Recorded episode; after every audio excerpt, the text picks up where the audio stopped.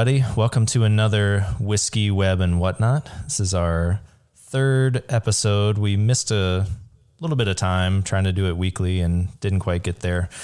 But uh, if you've been enjoying what we've been doing so far, please subscribe to the podcast. It really helps us out and would love to have your support there. Um, so, as always, I am joined by my partner in crime, this time Charles William Carpenter III, not just W which is interesting because my middle name is also William. I don't know if you knew that, but maybe I realized I that before and forgot. well, since we start all sessions with whiskey, it could contribute. yeah. But yeah, so this time we have uh, Rabbit Hole Dareringer, which is a straight bourbon whiskey. So it's made in Kentucky, then, I guess. Uh, yes, this one is a Kentucky distiller. Um, although a misnomer that a lot of people assume is that bourbon must be made in Kentucky to be called bourbon. That's not true. But it, it to say Kentucky bourbon, I guess it has to. I thought yeah, bourbon yeah, had to be in, true. in Kentucky, but it doesn't say Kentucky bourbon. It says straight bourbon. Yeah. So uh, it doesn't though. So yeah, the whole thing was that bourbon was a uh, invented in Bourbon County, Kentucky. Also, uh, not necessarily true. But uh, yeah, no, it doesn't have to be distilled there. It's not on the list of federal regulations for labeling. Hmm. Interesting. I mean, if you're going to say Kentucky bourbon, then yes, obviously, but just bourbon can be made anywhere in the States, United States. Fair enough. So this is twice finished in new toasted and charred American oak barrels and oh my god, Pedro Zim Ximenez. How do you pronounce that? Um, well, that's not my forte in anyway. They're uh, pronunciation. They're sherry casks, and it says it's never chill filtered as it should be. Right, right. Yeah, that's a. Um, I mean, chill filtering. I mean, do you want to do it or not? I'm not actually sure what that brings in terms of differentiation. Yeah, I, I, don't know either. I was hoping you might know since you're the whiskey guy. Yeah, that one I uh, will look it up and we'll answer for any listeners the next week because I have no idea. Fair enough. Um, okay, so we're gonna do a little experiment here with this one. We also got some Norlan whiskey glasses, and I don't really know what they're supposed to do. Do you understand the science behind these glasses, Chuck? So the industry standard for whiskey tasting is a Glencairn glass, which has kind of a tulip shape to it, and mm-hmm. it's supposed to give you the aromas and uh, something to do with like science, air, and like the weight of ethanol versus the aromas of the whiskey itself. Like that shaped glass gets you more of the uh, of the natural aromas without like getting the burn in your nose. So like a normal mm. like rocks glass or, or whatnot would, you know, you just get it all right there. And this shape where it's kind of like a pear, fatter on the bottom, narrows out, and then you know has a bit of fanning at the very top is good for what they call nosing. So these are supposed to be that same idea, uh, and then has the addition that they are they have two walls. So when you're holding the glass, you're also not warming the whiskey any, which just keeps it at of like a natural room temperature and doesn't affect that in that way. I don't know. I'm not sure how hmm. much difference that makes, but it is kind of a neat glass. They're hand blown, and uh, I opted for the um, the black version. They have like a matte black which has a really neat reflection when you look down into the glass. When it's empty, it's kind of clear to the black, and then when you put some whiskey in there, you get this nice like amber color that that reflects up. Hmm. Yeah, I got the clear because I wanted to be able to see through it. But um, yeah, I'm interested to see the difference. I'm gonna start with my normal um, cup of ice here with my whiskey, like I like to have my on the rocks whiskey, and then we'll move to the the Norlan one and see how they compare. I'll start mine in a very like snooty way of first smelling it. So, and you smell in a similar way to wine. Anybody who like does the wine tasting where you put your nose over it and then you actually breathe in through your mouth, so you get light aromas that way. Hmm. Learn so much new stuff here. We're all about learning.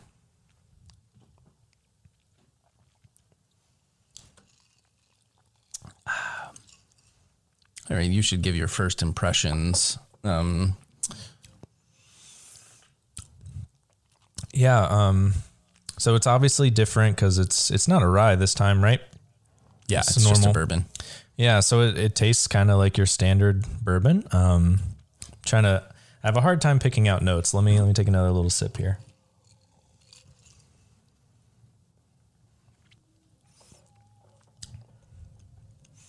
Yeah, I mean maybe a little bit of like honey flavor. It's definitely sweet-ish. Um, I would say compared to typical bourbons, it's pretty good. So I would give it maybe a six or seven tentacles. Okay. So, yeah, those are your initial impressions. Yeah, I get a lot of like cherry in there, maybe like a light vanilla um, as it sits in my mouth a little bit. Uh, it is a normal bourbon with a sherry cask finish, so having sweeter notes to it is uh, not really that surprising. This is a 93 proof, so not like super high, so it has like a very mellow finish. Also, when you get these like sherry or port cask finish, they they tend to uh, you know to go down very smoothly with little to no burn, and I'm I'm definitely getting that as well. Yeah, it tastes to me, you know, now that you mention some of those flavors, it tastes almost like a old fashioned without any of the extra stuff to make that, you know? Like Yeah, it's almost the same too. sweetness. Yeah, there's a lot of like sweet to it in terms of like the whiskey kind of sweet, not straight sugar. Yeah. But um and yeah, I would I would agree with that. It has like a, a, a feeling of of an old fashioned, maybe like a slight herbaceous kind of bit to it, but easy to drink. Um, I don't know if I would be, I'd go out of my way and, and, you know, tell all my friends, you must try this. I thought it was good. It's actually not, um, inexpensive. I believe this was like $80 for this particular bottle. So I found it interesting, but not something I'd want to repeat, uh, all that often. It was a little more like desserty to me. Like, um, that's where I would have it. I'd have a bit after dinner, feels a little bit like dessert, and then that's good. All right. So let's uh you you were using this glass the whole time, right? Yes. Okay. So I'm going to try it now and see if I can tell a difference.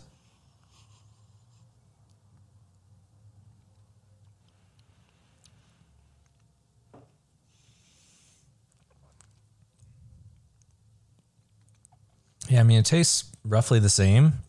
Um, I mean, it, it definitely has some different aromas, you know, on the nose, but flavor wise, it's not really any different. But I'm I'm not a connoisseur, so Keep drinking.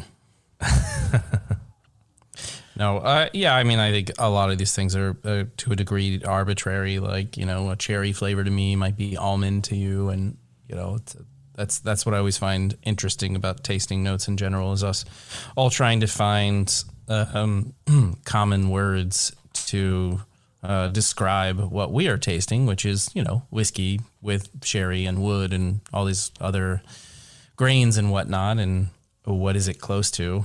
I mean, they don't stick cherries in there. So. yeah, yeah, I am interested. Um, I guess for our next one, we'll probably do the maple syrup one. You got that one right.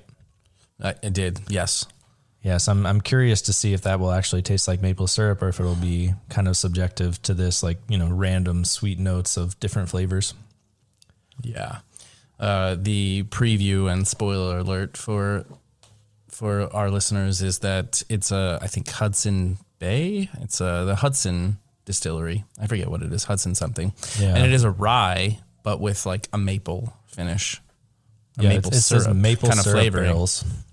Yeah, yeah. So those like used ma- maple syrup barrels. So I mean, it's kind of like this, where this is uh, you know, used sherry casks, and then they'll you know do an aging cycle in there, and usually like a month, six weeks, something like that. Nothing too crazy.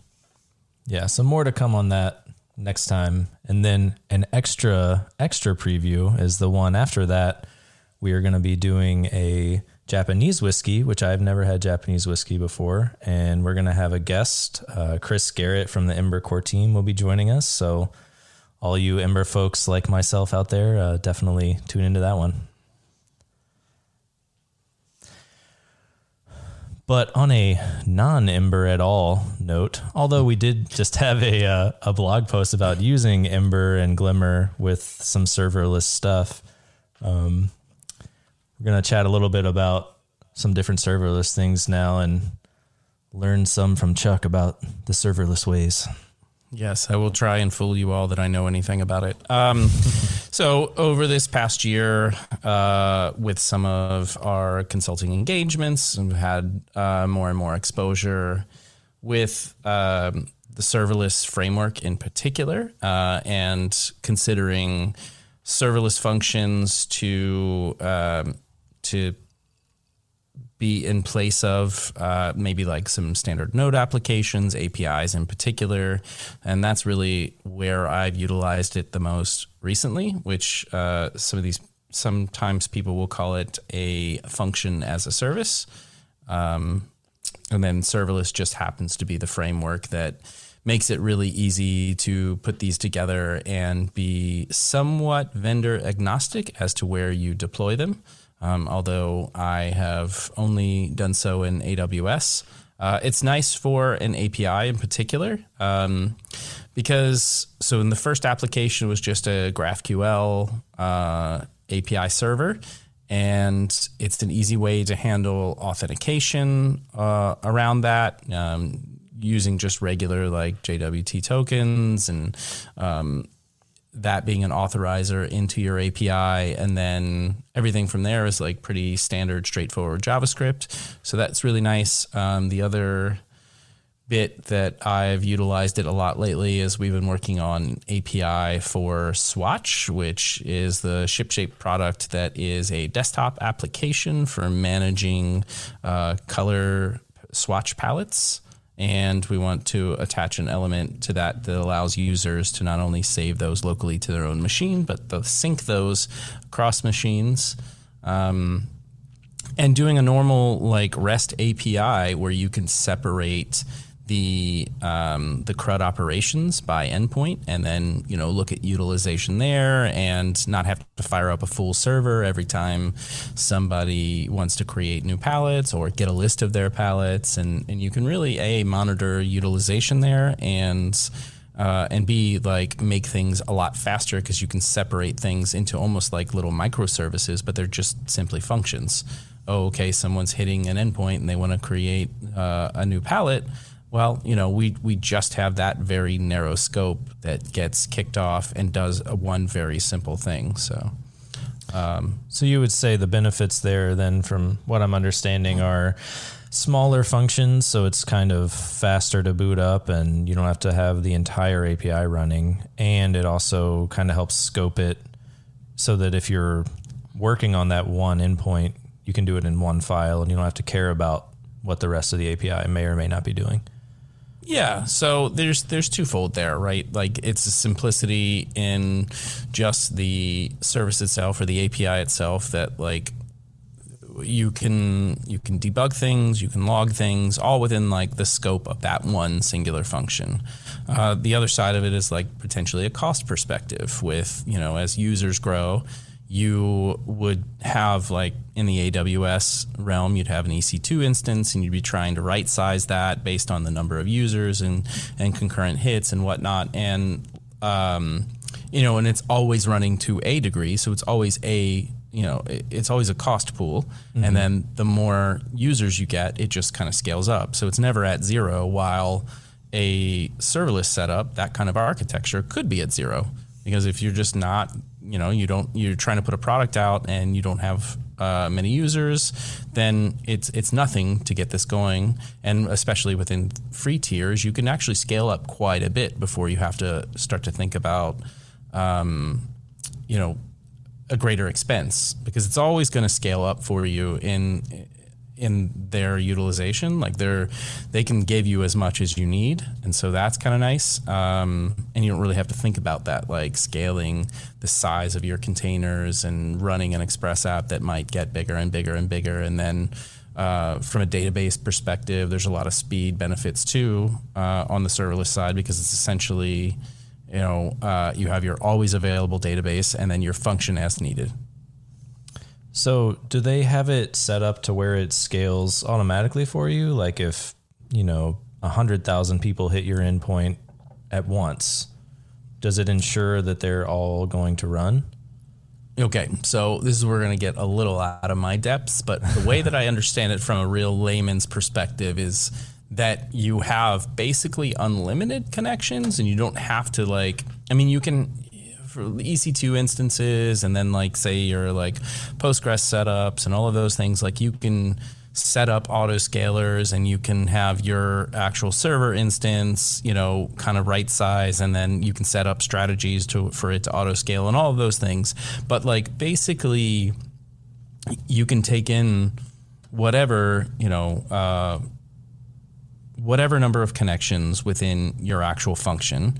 And then w- with it hitting your database, the Dynamo database versus a regular like uh, SQL style database, like it's it connects differently, and perhaps we'll have to like further this conversation because that's that's a good one. And I I recall reading that like the Dynamo connection is just a normal like HTTP connection, and so it's like you know it can take tons of concurrent users mm-hmm. versus the scaling required through like EC2 instances and and then your like database connection from there.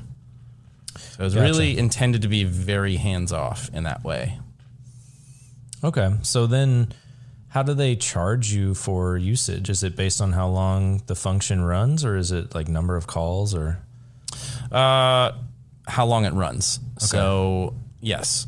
And it's interesting because within the serverless fr- framework, there are a number of plugins, and you can like run your function locally and then like test operations locally, and it'll tell you like, oh, would have been charged, you know, the time duration of function, and you know, charge is this time, and it's really like a small fraction uh, and like I said, when when you're dealing with like early stage applications, it's pretty great because you can do a whole lot and stay within uh, the free tier or like really low cost, regardless. Yeah. So I think similar follow up to what I was just talking about, but uh, what happens if people are just spamming that API, right? So you know if you have a server that's always running, you're going to have however many number of users you support. Maybe it auto scales some, but at some point it's going to start dropping people. And then if this doesn't, if someone's just clicking a button, you know, 100,000 times, they have a bot doing that just to kind of maliciously make you have to pay a ton of money, you know? Like, how do you guard against something like that? Yeah, I think that's a good question. And essentially through how you protect your API, you get like that same level there. Um, so what we're doing with ours is we are we're not actually even engaging the lambdas uh, unless someone is an authorized user. So we check authorization uh, and so it's not a simple like JWT authorizer function on one of the lambdas that could get hit a bunch of times and then, you know, could uh, incur cost. But actually, we have like a, a number of layers there. Uh, AWS calls them authenticators.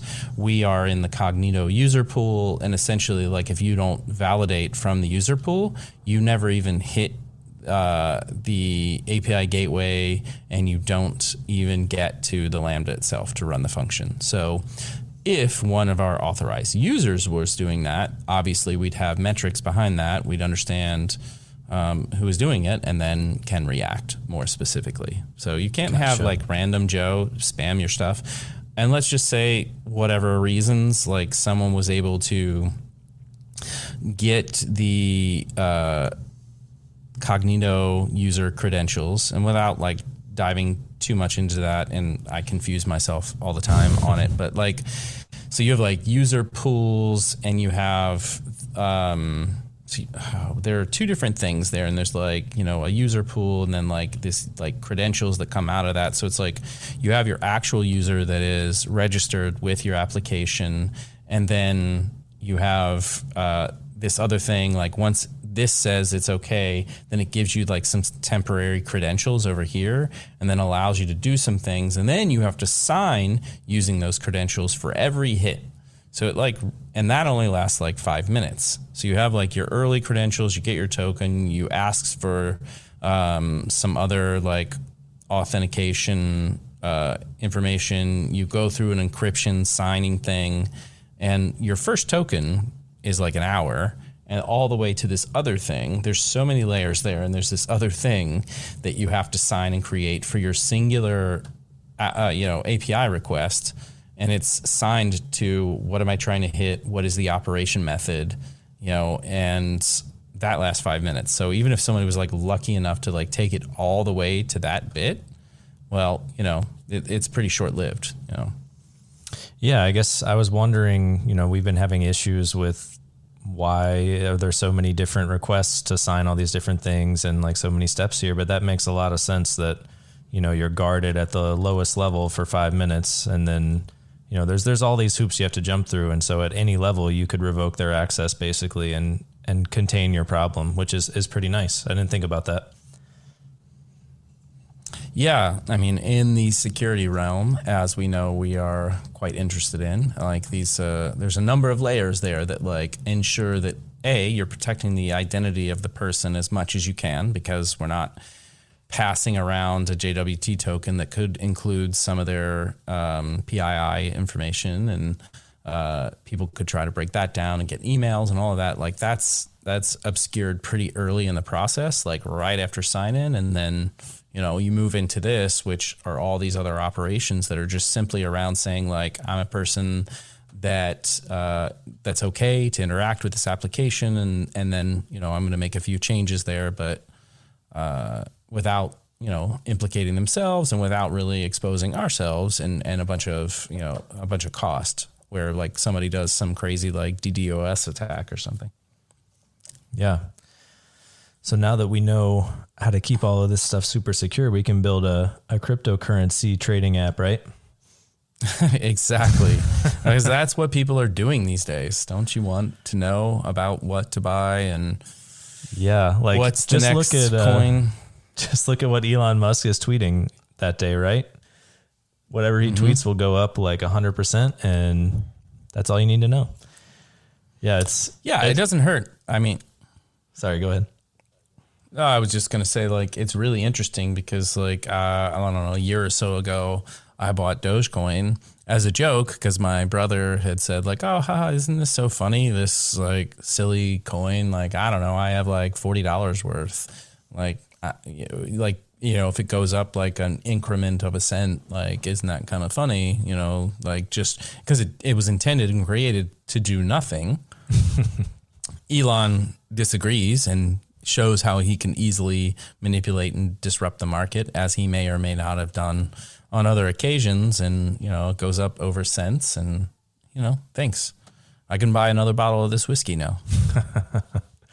yeah, there's been a lot of crazy stuff going on in the market, like all the GameStop stuff and um, all the stocks associated with that. Like I think it was uh, AMC and Nokia and I think even BlackBerry. Like I didn't know BlackBerry was still oh, around, but for some reason, yeah.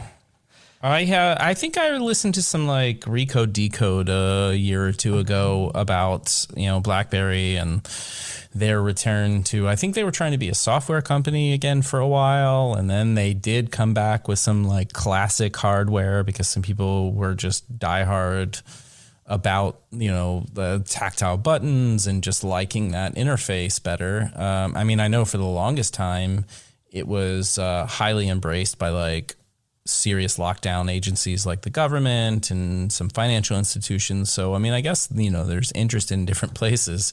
Not everybody wants the latest Apple hotness.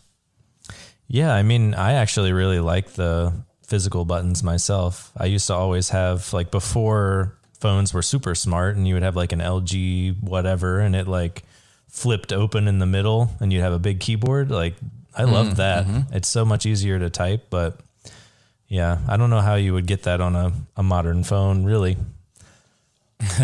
uh, I don't think I ever, I, I might have attached a Bluetooth keyboard to my phone before just to see if I could. and then Yeah, I guess you write a blog that. post or something. Yeah, yeah, you can do that. I, I don't recall. I think it was like I traveled a whole bunch more and had a Bluetooth keyboard and, and tried that process out. But like, you know, the screen size for reading isn't really great to like type out long form Yeah, fair enough. content. But yeah, I've been uh, experimenting with some cryptocurrency stuff and learned a lot and accidentally spent a lot of money, um, as I do, you know. Uh, but Well, we won't focus on the negatives here. Uh, there are highs and lows. I mean, I got sucked into Ripple a couple of years ago, and I really hope the uh, the SEC kind of goes well with that. but uh, that aside, um, yeah, it's all you know. It's all a risk to a degree, and who knows long you know in the long term how it could work out for you. But I'd love to hear more about what you learned. Yeah, so I don't know if you've heard about um, they call it like a DeFi platform, uh, like decentralized finance, I guess, and that's kind of what a lot of the the tokens are are based around. But there's some of these platforms where basically their token is given to you as interest for you giving them your coins to loan out to other people. So it's like a money market for cryptocurrency. And it sounds really easy. Like, okay, I'll give you, you know, let's say a couple of Ethereum, whatever, and you can loan it out to people and you'll give. Uh, so one of the the big ones is called compound. So like we'll talk about compound as as the use case here. So it's like, all right, you give compound some Ethereum and they give you the the markets fluctuate. So if you if a lot of people give them Ethereum, they start giving you less interest, which makes sense, like supply and demand. Um, so I, I signed up and went to send them some. Like I wanted to try like a hundred bucks worth or whatever and like see how it goes. And found out that, uh, and I should have known this, like looked into Ethereum at all, but there are gas fees for every transaction, right? So if you just want to send a hundred bucks worth of any currency over to this thing where you're going to get interest, they want to charge you like $130 in gas fees, like more than you're sending over there. So I was like, uh, okay, so maybe I'll do more than a $100 to like make it economical. And then like sent things back and forth to a bunch of different places because you can't do it straight from Coinbase. So I went to like Coinbase to Coinbase Wallet to Compound to, and then like Compound wants to set up a separate wallet and then wants to charge you a fee to like set that up, then a fee to like actually send the stuff. Basically, if to get all the way in there, you're going to pay hundreds of dollars in fees. So I'm like halfway through this process and realize I've already lost like a hundred bucks for no reason. So I'm just going to send it back. So of course you pay another hundred dollars to send it back.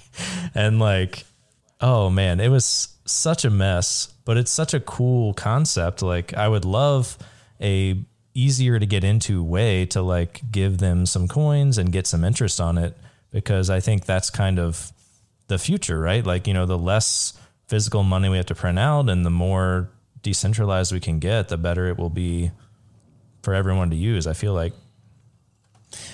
Yeah, yeah, I agree with that. I actually I think that a cryptocurrency in terms of like the manifesto of having a universal currency is like a really great idea. I think that where it is right now, where it's an investment vehicle, is kind of counterintuitive to that because, you know, if that's the case, then like if I'm going to go buy a pizza or if I'm going to order, you know, whiskey from Japan, it should kind of universally be the same.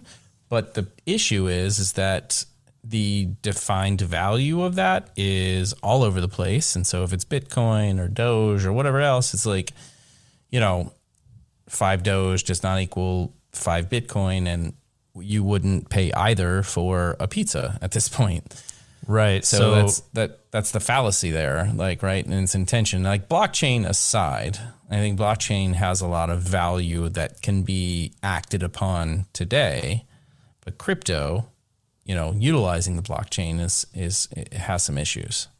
yeah. So, so twofold answer to that. One, there are stable coins. There's a USD coin and like one called DAI. I don't know what DAI stands for, DAI. Um, but they follow the dollar. So they're always worth about a dollar. Like sometimes they'll accidentally go up to maybe like a dollar and a couple cents, but they always come back to just worth a dollar.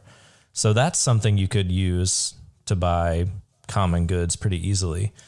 Um, obviously, the downside to investing in those is you're not going to be making any money because they're going to stay around a dollar. But Yeah. they they are easier actually. You can hook them up in Coinbase to get like two percent interest a year, which is pretty good. Um, so so that kind of thing could be a more stable, kind of tied to the dollar way to get in, get some interest, and not have all these crazy swings in all of your coins. Okay, so so there's there's actually three paths and we're talking about there. So there's one which is a global currency that is fast to transact upon across uh, a, you know financial markets or whatever, right? So the uh, the like the problem is like changing USD to yen to whatever uh like okay let's just say for that sake like yen is the chinese currency so you have to like convert your currency and then purchase in that Yen is Japanese, isn't in that it?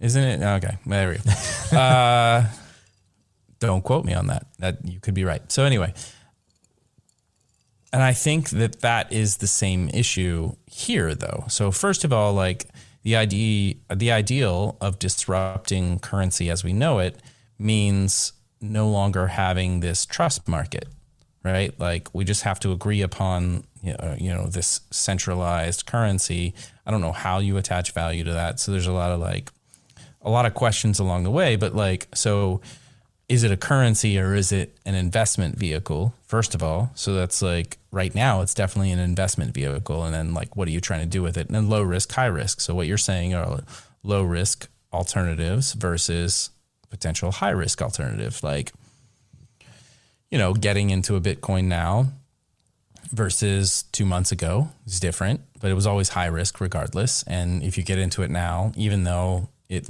it's looking good as an investment vehicle, it's still not turned into a currency. So yeah, yeah, crypto as a whole is kind of feeling like an un, unregulated stock market. Yeah. Now, recently, we know that even a regulated stock market has its holes.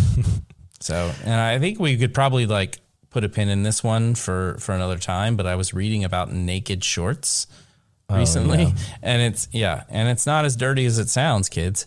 Um, it's essentially where like you know the, the Wall Street's supposed to self-regulate to a degree because they are the members of the board that do the regulation and that have been in charge for like 10 years putting together a database to stop the naked short and you know doesn't happen of course because they'd rather pay a fine than put in put into play a system that stops this big money maker but um Yeah, I mean. I, I don't know the the full scope of that, but I think that that's what was happening with GameStop, right? And and they mm-hmm. basically shorted like hundred and forty percent of the available shares, which is not a thing you can do because hundred percent is the max number of shares. And then Yeah. so they did that, and then if it's if it's naked, that means you're not covering it, right? So they had no contingency.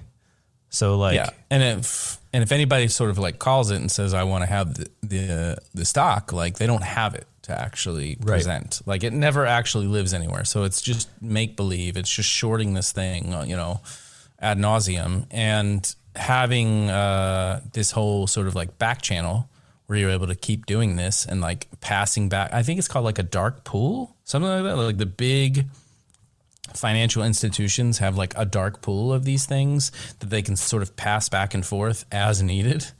Yeah. Also, like right, and you're like, uh, in in your normal like consumer has no access to any of these things. So, you know what what the GameStop folks did is essentially like continually dilute that pool, and then like you said, supply and demand at the end of the day, like really screwed all of those those shorts. Right. So they were on the hook for buying 140% of shares. All shares were bought up because everyone on Reddit bought them up. So they could charge whatever price they want, basically, was the idea. But then, of course, because Wall Street always wins, like they back and forth traded enough and like enough people got out that it wasn't really as resounding of a success as it should have been. And then, of course, you know, Robinhood stops trading and all kinds of stuff went down there. But Yeah. Yeah. Yeah. You know, to a degree, I, I have to say, like, so, you know, Robinhood's mission and then the reality, right? Like that changes as you become successful. Uh, can't completely slight them for that, but like, yeah, they basically were heavily exposed, and it's either like, do we potentially go out of business out of this out of this game of a pool of individual investors, or do we just like pause and try and right side ourselves and let you know let the market fix itself, which essentially means like the big players get it in order, and that's what they did. Yeah, yeah. I mean, it's just you know being named Robin Hood and screwing over all the the individual Yeah. investors kind of mm-hmm. doesn't doesn't work well in your favor for your image. But um, yeah, the marketing's a little wrong there. Yeah, there's been actually a lot of more surges this week in GameStop. I don't know if you've been seeing that, but I, I saw a little bit about it. I am, uh, I, I don't have the appetite for that kind of gambling. So, you know, I take my little wins and or losses, uh, and you know, I'm cool with that. Like a little bit here and there. You go to the casino, you lose a couple hundred dollars, and you walk away. That that's my game. Oh, or I go to you the win a couple hundred dollars.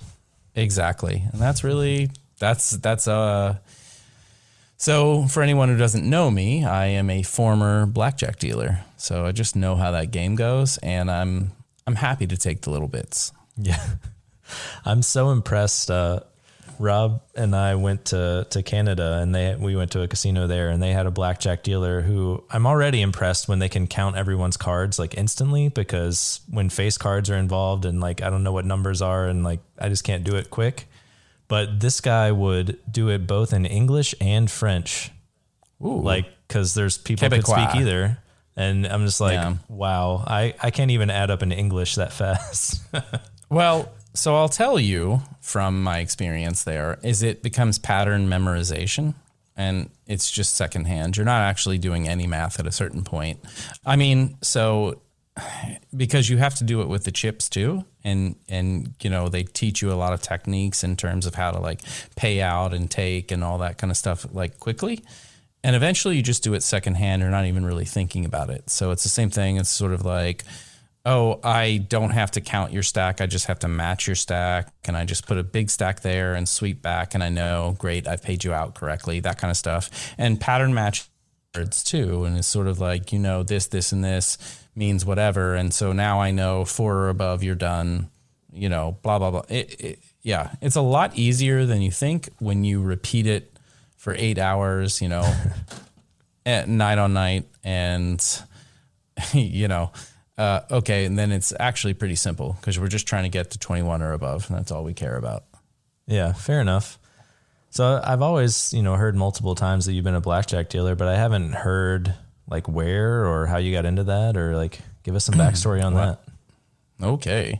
Well, um, a long time ago. So I moved from Northern Kentucky, Cincinnati. Uh, I actually lived in Cincinnati before I moved to Phoenix, Arizona uh, in 2000.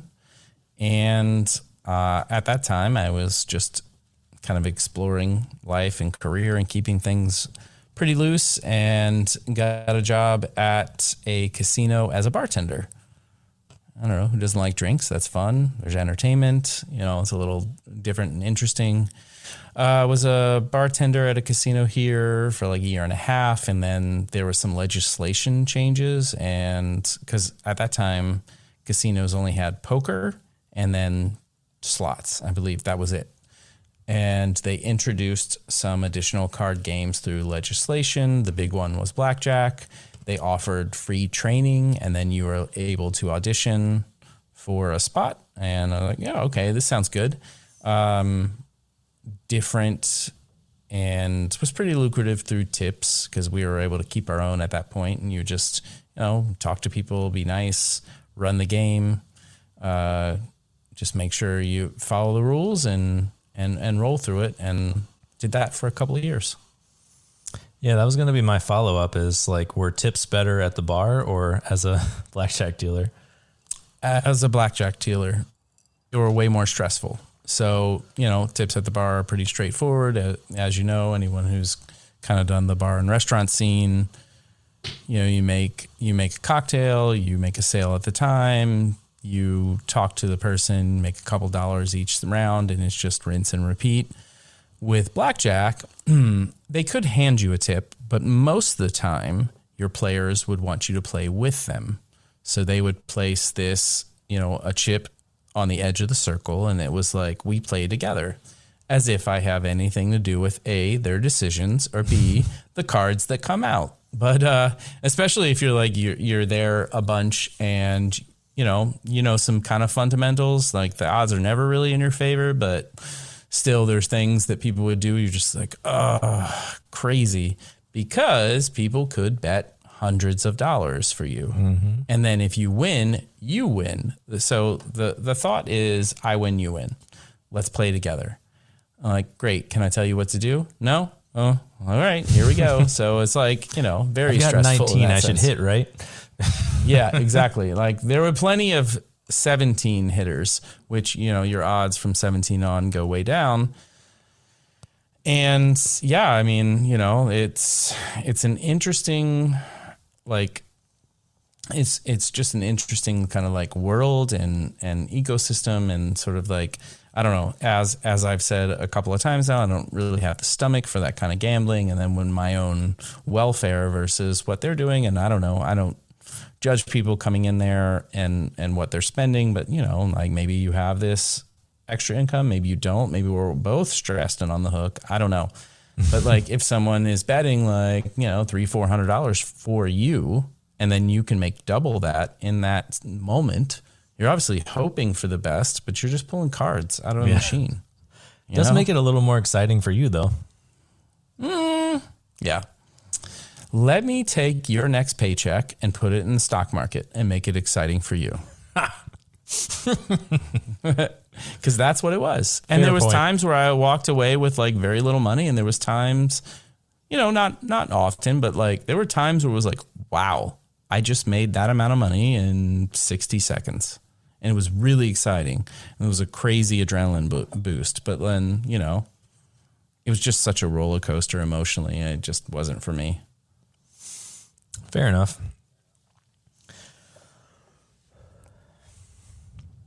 Well, that's all I got for this one, I think. So, uh, everybody, Yeah. um, definitely subscribe if, if you like what you've heard. You know, hit hit us up with more questions about Chuck's blackjack career if you have them. Um, and yeah, always just open don't to invite me to a casino yeah, always open to uh, suggestions on whiskeys and topics if you guys have them. Would love to hear from some of you. And thanks for listening.